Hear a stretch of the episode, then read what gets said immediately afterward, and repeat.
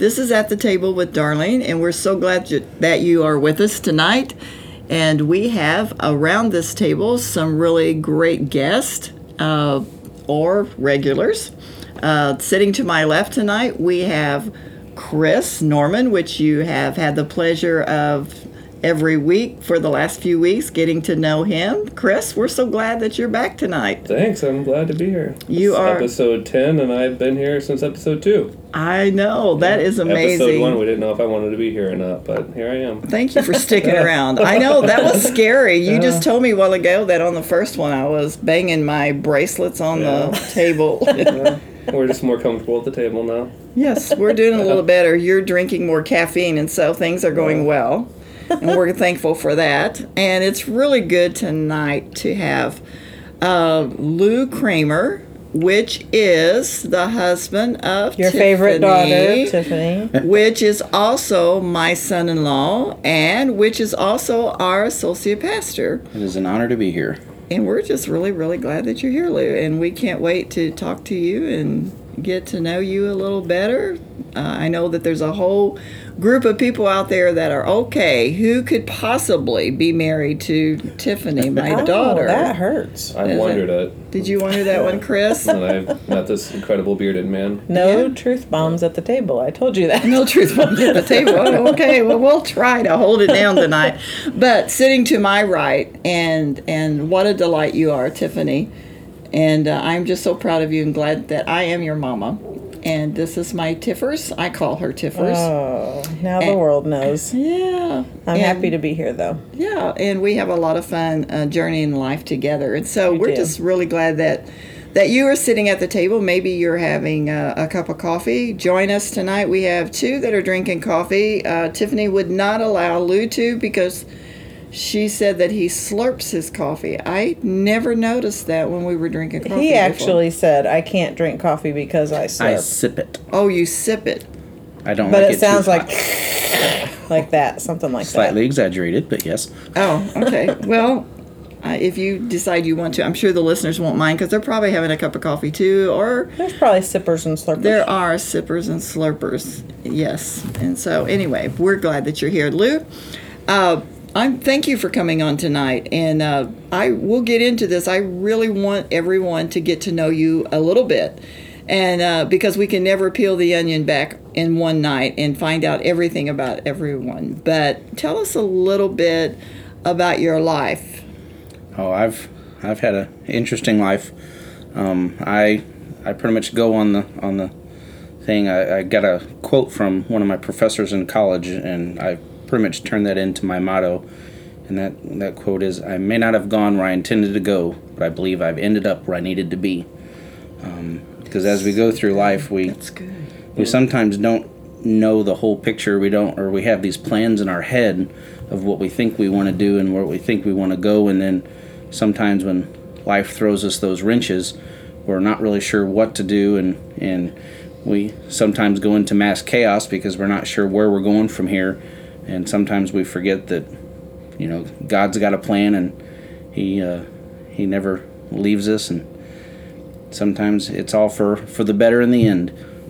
Yeah, that's good. I love that quote. We're going to come back to that quote in a little bit because I think so many times it reminds me of the scripture that says that the plans of a man. And, it's good to have plans. We've talked about that, and we will many, many times. It's good for us to have dreams and visions because the Word of God tells us to do that, but the bottom line is that sometimes it doesn't turn out exactly how we think it will, but then when we end up where we're at, we realize that, wow, this was the reason I was taking the journey to get where I'm at.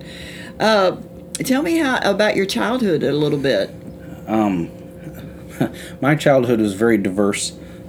I was actually born in St. Louis. I was there till I was 5, and that was when life started changing quite abruptly for me. And how is that? My mom and dad separated when I was 5. Being that young, I really had no clue what was going on other than the fact that we then moved to Illinois to live with my aunt and uncle for a while. So we went from St. Louis You were with your mom and your brother. I stayed. It was me, my mom, and I have a brother who's about 3 years older than I am. After my dad left, my aunt and uncle invited us to go stay with them for a while in Illinois, so we moved there.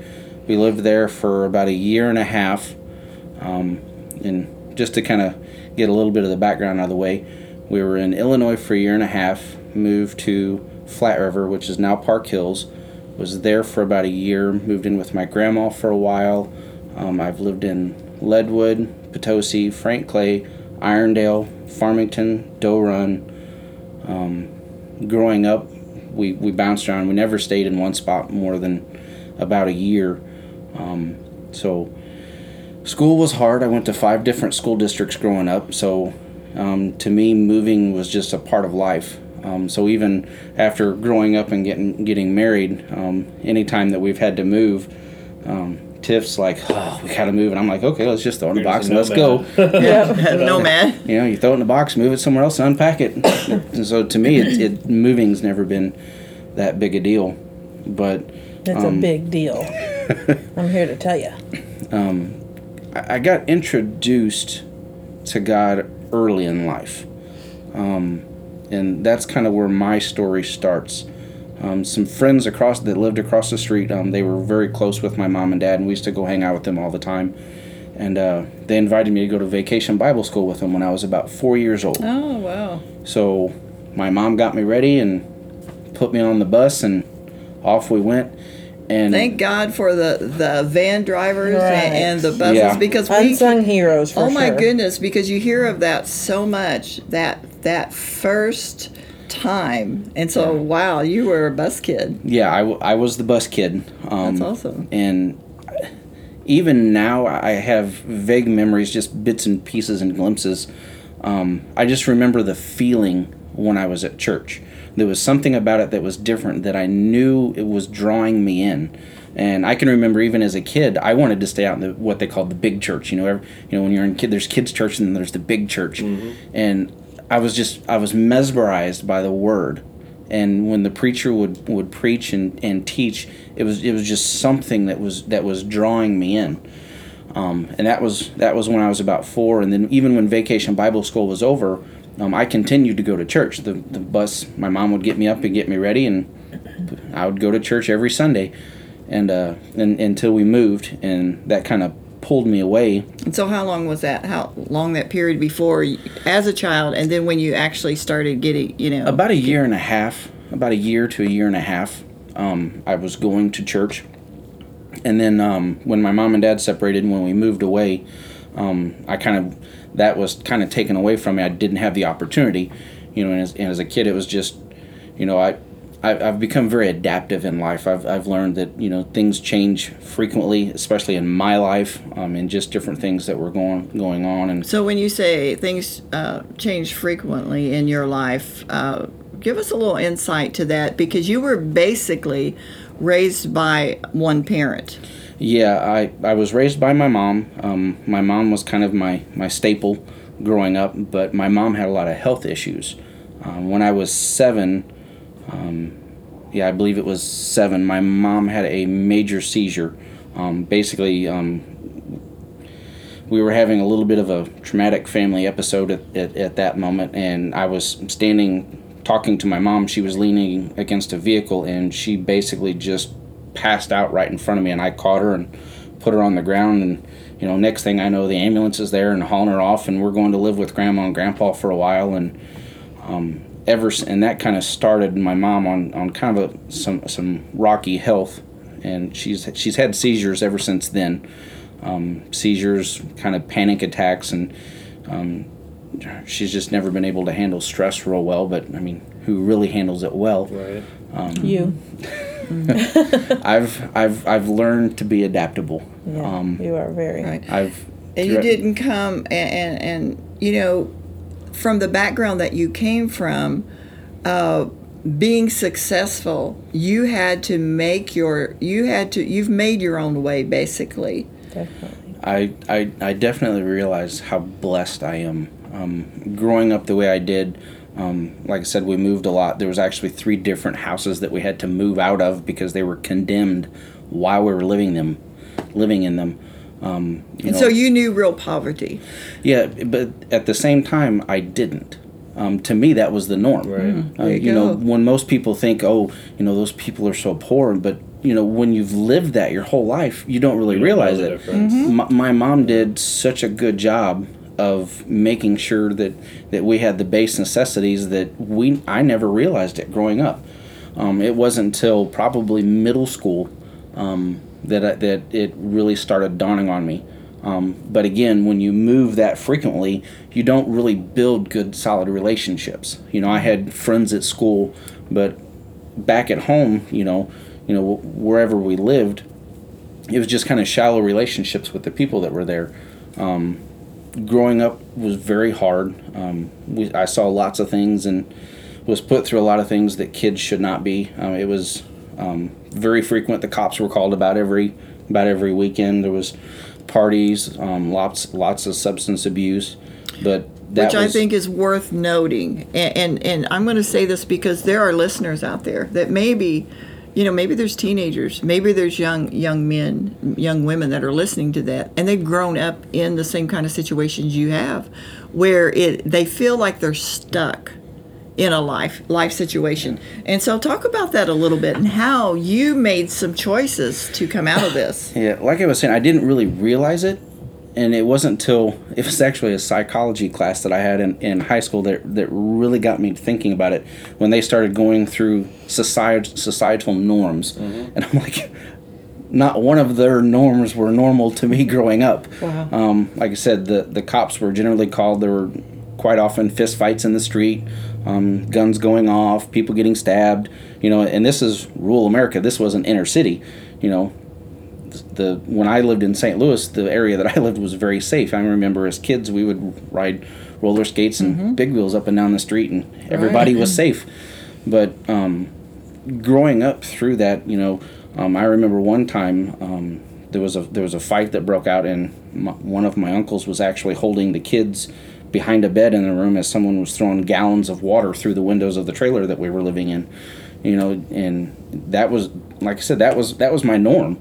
Mm-hmm. People talk about drama. Even maybe that's probably why even to this day I don't care for drama. I think I've seen my fair share, but like I was saying, and when they start talking about norms in my psychology class, and they're talking about, these are the kind of people that are usually successful, and nothing that they said fit me, but I refused to accept that, and it was probably because of everything that was going on. As a child, school was the one place that was mine, so I became very focused. I loved to read as a kid. I read everything I could get my hands on. And I had a grandma that I know prayed for me, and when all the other kids were getting, birthday cards with a $5 or a $10 bill in it, my grandma was buying me a subscription to Reader's Digest, because she knew I liked to read. And, yeah. I used to always kid the family that I was going to grow up and be the lawyer for the family because we needed one. Well, they needed one. And then as life started taking a different turn and I started getting involved in the ministry, my grandma was quick to tell me, she said, okay, a preacher's good, we need one of those too. And you have been that for your family, for sure. Talk about a little bit though about just finishing high school and how that was quite an unusual thing for your family. Yeah, I was in the history of my family, that I know of, and again, at this time I really didn't know anything about my father's side of the family. I did end up going for visiting with my father every other weekend and every other week during the summer. Mm-hmm. That's how it goes. When I was probably from about 12 to about 15 or 16, but I started getting involved in sports, and I'll get to that in a minute, because that became a very helpful thing in my life. But my relationship with my dad was always rocky. So by the time I got to high school, I was kind of put in an awkward situation. I was one of those nerds. I was the textbook nerd. I had the big, thick Coke bottle glasses. Are you serious?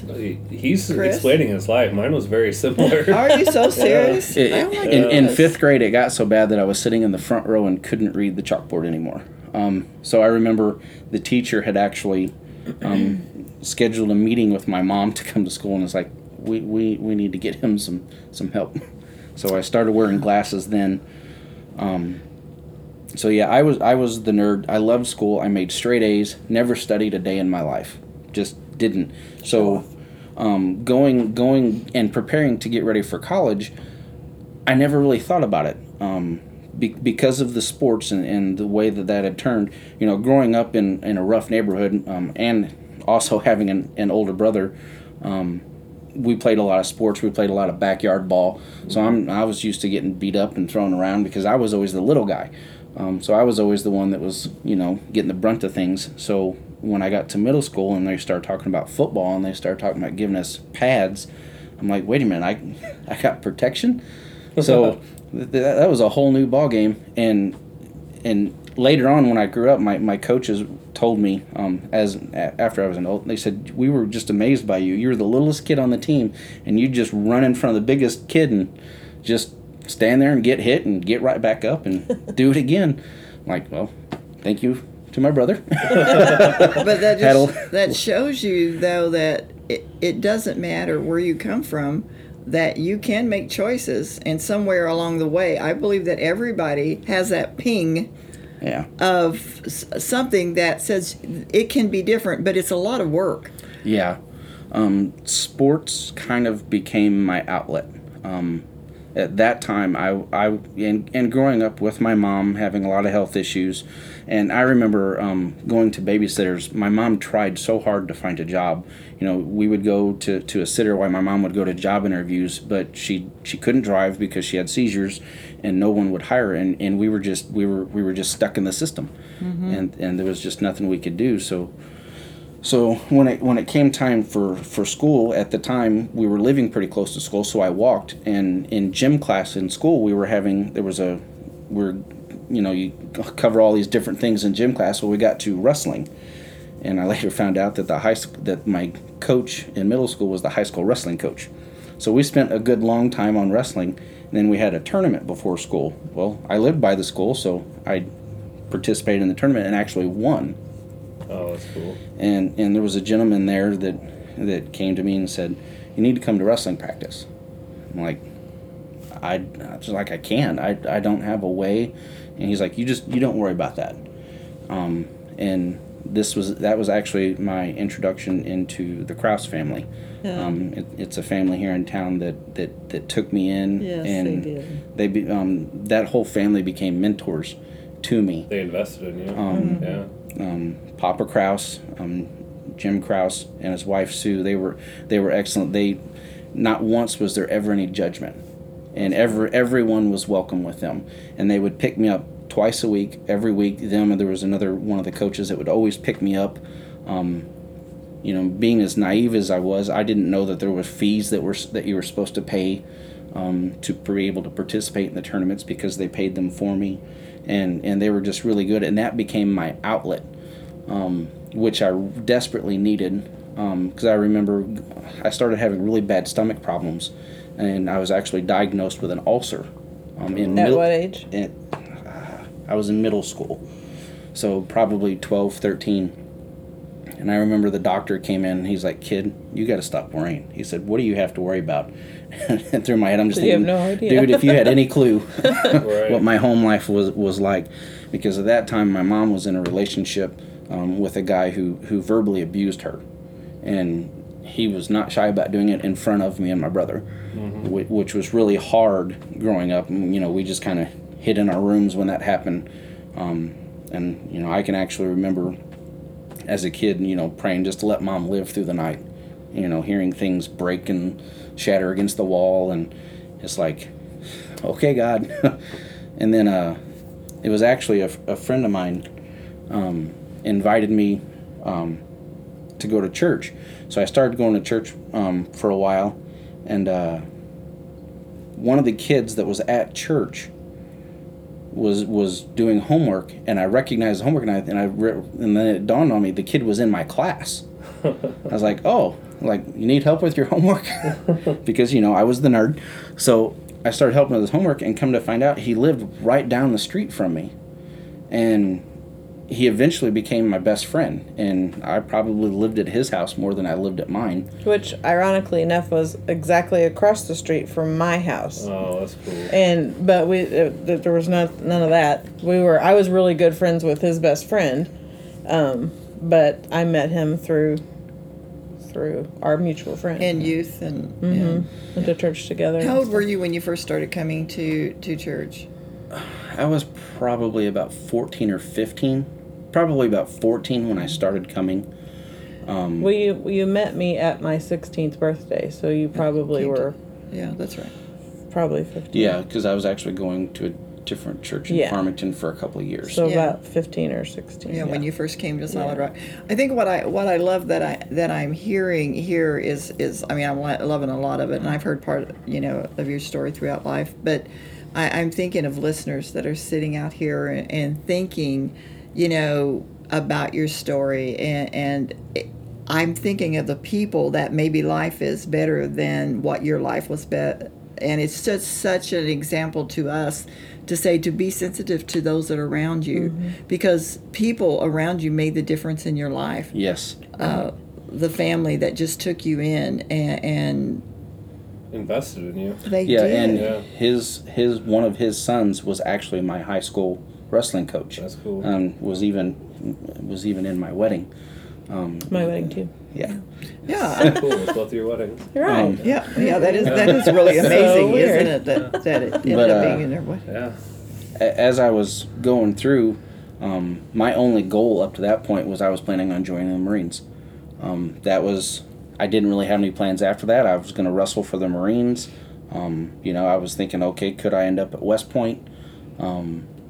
Again, I'm a straight A student. I was a state scholar athlete. I placed at the state tournament while maintaining a 3.9 GPA. So that was my goal. And then all of that changed my junior year. I was playing in a football game, and someone hit me from the side, and my knee got bent sideways. Oh. The following week, I had knee surgery and had 2 steel screws put in my knee. Mm. And at that point, the Marines were gone. Yeah. And I had no backup plan. I had no idea what I was going to do. So what was the quote that you said a while ago? I may not have gone where I intended to go, but I believe I've ended up where I needed to be. Wow. That's so good, because you were going to the Marines, and then you have this accident in doing something that you loved. Mm-hmm. Yeah, and at that point, our guidance counselor at school was fresh out of college, so it was her first year, was my senior year, and I had no idea what I was doing. I had no idea where to go, what to do, and it was actually my wrestling coach had set me up some interviews with a couple of different schools. So I ended up spending my freshman year of college. I graduated high school. I was the first person in the history of my family to graduate high school. Not even your brother? No, my brother. Some people in life, and I've come to realize this, some people, school, and don't criticize me too much, some people in life, school is not the best option for. Right. My brother struggled with school, mm-hmm. but my brother had an uncanny street smart about him. Right. When it comes to working on stuff, he could work on cars. I could see him. He taught me how to basically build bicycles. Right. And he was really good with his hands, and he was a great worker. Mm-hmm. So what he did was, at 16, he quit school and started working with my uncle roofing. Yeah. Yeah. And made a pretty good living doing it. Yeah. Awesome. Did very well with that. Me, I was my grandma. Back to my grandma. My grandma always told me, she said, "You've been blessed. You need to work smarter, not harder." Right. Yeah. Yeah. So I was trying to figure out what I needed to do with that, and like I said, I was at that point with the Marines out of the picture. The only thing I could think of was math was my favorite subject, so I wanted to get into teaching and coaching. Wow. Because so many people had imparted into my life that I wanted to be someone who can impart into others. because, you know, it was something about seeing kids and seeing the potential in them that other people might not see, because people had given me a chance growing up, and even with ministry, I remember coming to pastor at about probably about 17. I'd been coming to church at this church for about a year, and I just said, you know, where can I be used? I said, I want to do something. I want. What can I do? And he walked me over to the head usher and said, this gentleman is going to help you. So they gave me a book to read. So I read it, brought it back, he quizzed me on it, gave me another book to read. Brought it back, quizzed me on it, gave me another book to read. And I'm thinking, okay, when do I get to do something? Right. Brought that back, gave me a fourth book to read. and I learned that there's, you know, yes, there's zeal for stuff, to have zeal and passion for something, but you know, I look back and see that they were preparing me for something. The books that he was giving me were on ministry and on serving and how to have the heart of a servant, what the heart of a servant meant. Mm-hmm. So as I went through there, I actually became an usher at 17, and basically all the way up until I left for college, I worked with the ushering team at church. Actually Tiff and I were both youth leaders in the ministry, kind of student youth leaders in the ministry. That's true. For several years. Yeah. And then you went from that to you were student leaders, and then you ended up as leaders after you both had gone to college and after you were married, and so you kind of just continued in leadership positions no matter what you were going to do. Yeah. There was that drive within you and that gifting within you to be whatever it was that God wanted you to be, because from where you came to where God is bringing you and has brought you and is bringing you into, it is nothing short of miraculous. But there are so many people out there that those stories relate. And I heard you say a while ago, Chris, that your story was very similar to Lou's. Would you like to share a little bit with us and a little with the people? I mean, thankfully listening? I didn't have to suffer through quite a broken experience like that, but my parents divorced when I was 2 or 3, and I didn't find out till later, but my dad went to the army and decided he was going to be a homosexual and got involved in the drugs and all kinds of stuff. So it was just me and my mom for a long time until she met my stepdad, and really my stepdad was that person that invested in me. But, you know, one of the big things that I got from your story and that I feel is similar to mine is, I mean, you have all this opposition, all these things that face you, but you have to find those things in yourself that make you want to drive forward. And, you know, that's one of the things I'm curious to you. What was that thing on the inside of you that kept the light on the inside of you, like kept you constantly striving and not taking that negative attitude that you could have taken? Because you could have taken a horribly negative attitude towards that. I have an input on that question because I've been married to this man for 22 years. And so what I know of him and what he has said, and I thought he might say it, but he has a lot of story to tell, so obviously he can't tell everything, but he has told me several times that he looked around the people that were in his life on a daily basis, and he saw in a lot of bad situations how they were being treated, how the men treated the women, and so on and so forth. And he made a decision at a very, very, very young age, I'm not going to be like that. That's not the choice that I'm going to make. Yeah. And I think that he has always made that choice. Yeah, I can remember as a kid, you know, with a kid, when the little kids are running around playing, the guys are off doing the guy thing, and then they don't want the little kids around, so the kids are around all the women. Well, I always used to listen, because I learned very early that you can learn a whole lot more by listening. Right. So I would always listen, and I would listen to the women talk about the different things that they didn't like about their men and how they wish that they were treated. Yeah. So I can remember, even I was probably 7 to 9, and I can remember making a firm decision and sticking with it that I will not be like those men but I will be better. Right. That I will never do those things. And it was very interesting. The first several years we were married, she would get mad at me because I refused to argue. Yeah. I would not do it. That could be maddening. Yeah. As a fusser. I did, and any fusser. Yeah. Says a fusser. That's very hard when somebody won't argue back. Yeah. Any man who's listening, never say this. Never ask your wife if she's finished yet when she's arguing. Oh, yeah. No. I did that once. Ooh, tell us more. Yeah. What happened? That cat in the bathtub. Round two. Round two. What happened? I just sat there. He just would not argue with me. Like I don't think we've never had a huge knockdown. That's just not what we do, because I'm the one who gets worked up, and he's just like. Because most of what I seen growing up, arguments turned into fist fights. Yeah. Right. Mm-hmm. And it didn't matter whether you were male, female, kid. Right. And I've never met a more gentle man in my life, and that is the most truthful statement that I could ever say. He is the most giving, gentle, loyal man that I've ever met in my life. And I happen to be blessed enough to call him. I agree, because he's very even, tempered, very even in his everyday life. And I love what he said. He studied, he studied people. Mm-hmm. And I think that's something that we all have the opportunity to do is, we have a choice of, do we want to be like this or do we want to be like that? Mm-hmm. Because it's all around us in life. And I think we all have to make those choices of, look at examples around us. Who do we want to pattern our life at?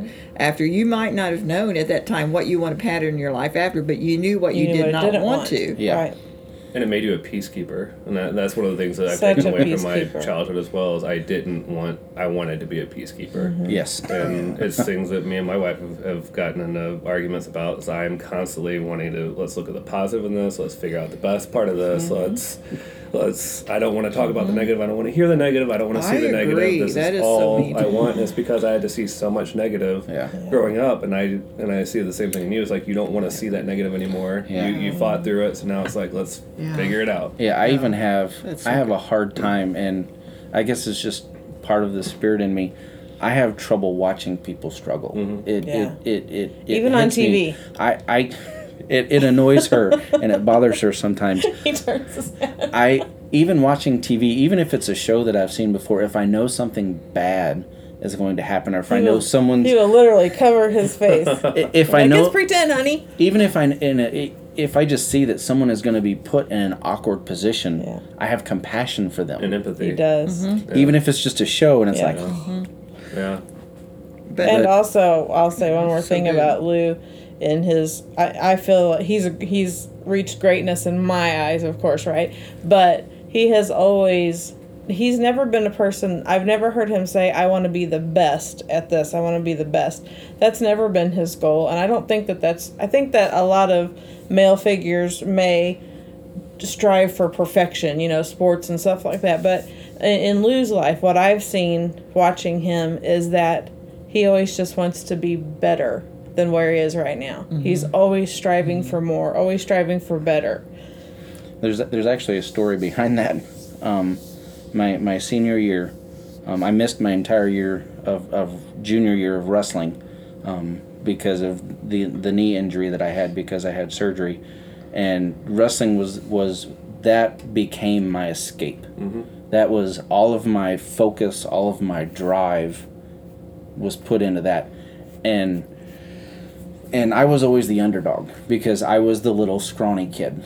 So, I can even remember being in the locker room for weigh-ins. We'd wrestle with, these kids from Jackson and Sykeston and Saint Jen, and they'd be these little buff guys, all muscular, and they'd look at me, and I'd hear them laughing at me while I'm weighing in because I was just this little skinny, scrawny kid. But yet we'd get out on the mat, and I'd kick their butt. It was wiry. In my senior year, I finished my year with a record of 37-3. Total, my three losses... my total lost points was probably less than 10. Wow. But at the state tournament, I lost my last match in high school. and it was, to my recollection, it was a bad call by an umpire, but regardless of what it was, I lost. And I can remember being so traumatized because I had fought so hard for so long to be the best. Mm-hmm. And I remember coming off the mat, the assistant coach's wife was a reporter. Mm-hmm. And I just remember I asked, I said, can I get a pen and a paper? And I went, found an empty stairwell somewhere, and I wrote this article, this full-page document, and it was a and the whole focus of that is, what do you do when you've worked the hardest? What do you do when you've done everything that you can do and you still don't win? Right. And it was a realization for me at that point in life that you just get up and keep going. Right. Regardless of what's happened, even though I didn't win, I was still a champion for me. Mm-hmm. Because I accomplished the very best that I could. And that was okay, right. And I had to be okay with that. Mm-hmm. There's so many people, and I saw so many fathers going through. Wrestling's a tough sport, and some of the fathers, I would see fathers yell at their kids. I mean, and be cussing at their kids because their kids would lose a match, and the kid was doing the best he could. Mm-hmm. I'm like, you know, this is the best that I was at that particular time. Anybody on any given day can lose. Mm-hmm. Sure. So everybody has a bad day sometimes. Right. And that stuck with me, that, you know, that was my best. So my best is good enough for me. Mm-hmm. There you go. Your best is not always what everyone else might see as the best. Mm-hmm. But as long as you're striving for your best, then you're winning. Yeah. And it takes pressure off of us as human beings. Yeah. You know, because when we know that we are doing the best that we can for today, you know, we're doing the best, striving, you know, the only perfect person was Jesus. And, you know, he's, one of the thoughts that I had was I've been thinking about perfection, mm-hmm. you know, him perfecting things in us. And he is constantly perfecting things in us. And I think as we go through life, and like you said, it doesn't always turn out the way we thought. Mm-hmm. You know, God saw the overall plan, but our journey was necessary for us because it's made you, Lou, who you are today. Yeah. It's made you the person that you are in adverse situations. You made choices as a child. And that's very important. You know, the teenagers that... Maybe you happen to listen to this program. I hope you did. Or young adults. It is so important that we make good choices. And senior citizens, I don't care what age you are, you can make a choice today. If you're still living and breathing, right. You can make a choice to let those things inside of you be perfected on a day-by-day. We didn't say be perfect on a day-by-day. We said, you know, give it your best. Yeah. And if you're not giving it your best, then there's room to work here. And there's room to work anyway. But I'm just saying that sometimes we're just, you know, this is just the way I am. This is it. You know, take it or leave it. This is how I see things. Mm-hmm. This is what I am. And that is not the best for us because constantly, you know, there's those changes that will make us into people that we can say, you know, I know that I've given it my best. Mm-hmm. Yeah. And that's the environment that you grew up in to a very large extent is... It is what it is. This is our life. This is how we're going to live. This is how it's always going to be. We're never going to have a gallon of milk in the fridge. We're only going to have powdered milk. Right. He hadn't had powdered milk, anything but powdered milk. Oh, yeah. I remember. The man, like, I've never had powdered milk. What in the world is powdered milk? Yeah. And he's like, I remember that as a child. There was a line to a song that has stuck with me, and there's so much truth in it that I believe so many people don't understand. And I can't remember the name of the group, but... The word, the particular phrase in the song says, "You've never had the joy of a welfare Christmas." Mm. Yeah. Mm. And people don't understand. That's so good. Christmas for me growing up was not a great time. Right. My family, we didn't have extended family get-togethers. Like I said, my mom didn't drive, mm-hmm. so if we ever did anything, it was usually my grandpa coming and picking us up to go grocery shopping. Right. And, you know, Christmas for us was school clothes. Mm-hmm. That was, you know, and that was mom putting back for however long she could to get a school closed. She probably put it in layaway. That's what my mom did. Almost always. Put it in layaway, and they paid something every week on it until they could get it out or whatever. So, yeah. And then you go back to school, and everybody's like, oh, what'd you get for Christmas? Mm-hmm. Close. I remember those days. And it's like, you know, this is it. So I can remember, like I said, I made a friend who lived down the street, and that first Christmas, his parents bought me presents. And I was so floored. I didn't know what to say, and I'm like, it was totally foreign to me. Right. And that's one of the reasons that, you know, I always knew that I wanted to be a giver. I wanted to be the person that made a difference in someone else's life, because so many people made a difference in my life. Right. And I was actually given that opportunity. I was actually, when we first moved back to Farmington, I got to coach for a couple years. I coached the freshman wrestling team for a couple years, and was able to impart that into, I had some kids that were going through some rough times, and, you know, able to encourage them. And sometimes it's hard to notice those things unless you've been where they're at, and you see the behaviors that they're doing, and you can look back and be like, I see it. I see what you're going through. And have empathy. And to pick up on those things. Yeah. I can remember several times, even in college, and Tiff has told me I've shared some experiences with her, and she's like, well, yeah. But I can remember several people in high school and in college giving me, you know, there's always the suicide prevention things. Right. And I guess they knew where I come from, so I was, every time those would float around, I would get them. I'm like, what's the deal? Am I that bad? And that was never an option for me, because for me, that was the easy way out. And you're going to fight it out. And I was going to fight it. Mm-hmm. Yeah. Regardless, because, like I said, knowing, just going to church, that little bit I did as a kid, and then getting plugged back in, I knew that there was something, there was someone out there who had my back, and that was Jesus. Mm-hmm. And I knew that he had paid a price for me, and that he loved me regardless. Mm-hmm. Right. And that regardless stuck with me. Right. Mm-hmm. Because it didn't matter where I come from. It didn't matter what I'd done. It didn't matter what my past or what everyone else. And that was the thing, is I never had the shame. Yeah. You know, and I've seen kids and even adults who carry that shame with them, and I do my best to try to let them know that you don't have to carry that. You don't have to have that, because there's a God that took that all away. Yeah. I just believe that there's people that are listening to this broadcast, and we're getting ready to wind it down here, that you've been listening, and I just pray that the spirit of fight would get upon you, and ask the Lord to help you to see past where you're at right now, and get that fight in you, that you can know that God's got a good plan for you. Yeah. And it comes with decisions. It comes with determination, because if you'd ever once given in to your situation, could have been a statistic. You would have been. Yeah, I refused. Yes. Yeah, especially after I started hearing that, like my psychology classes, I refused to be a statistic. Yeah. Mm-hmm. Yeah, and that's you are not, my love. And you are not. And you know, the great thing is, those that are listening can say, you know what?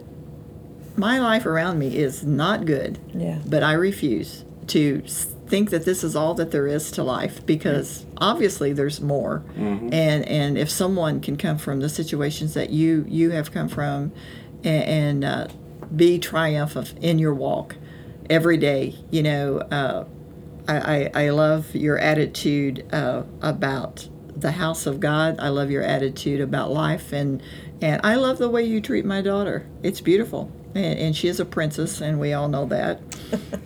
But you did that, and so I thank you for that. But anyway, we're going to pray, and I'm going to ask Lou if you would pray for those that are listening today, that they would make some decisions. In this podcast, they're just making a decision. They heard something from you today that is going to change their life. And so would you pray? Yes. Father, we just thank you for the opportunity that we have just to share with all of those who are listening. Father, I pray that you help people to realize who you created them to be and that who they are is important and that they do matter and that they can make a difference, that regardless of what situation or circumstance they were born to, regardless what card they've been dealt in life, Father, you have a plan and a purpose, and it can get better, and it will get better, that they can fight through it, that they don't have to give up, but they can continue to look forward, look to you, Father. Even when everyone else has turned their back, they know that you will never leave them and never forsake them, just like your word says. Father, I pray that you just be with them and give them strength and courage and someone to put in their lives. I pray that people will just speak in their lives, Father, to encourage them and to let them know who they are and that they are important to you. Father, we ask that you just minister to all those who are listening. We thank you, Father, for all your blessings. In Jesus' name, amen. Amen. Amen. Well, thank you for being with us today. And until the next time we meet around the table, may the peace of God rule and reign in your heart. Hi, this is Christy with At the Table with Darlene. We hope you were able to glean from our table today as we shared our hearts and thoughts. We would like to invite you to take some time to check out our website and get a closer look at what Darlene is doing. You can find out information about her book, The Miracle of the Breaking, see what upcoming events she has planned, and consider being a partner with Women Around the World Ministries at womenaroundtheworldministries.org.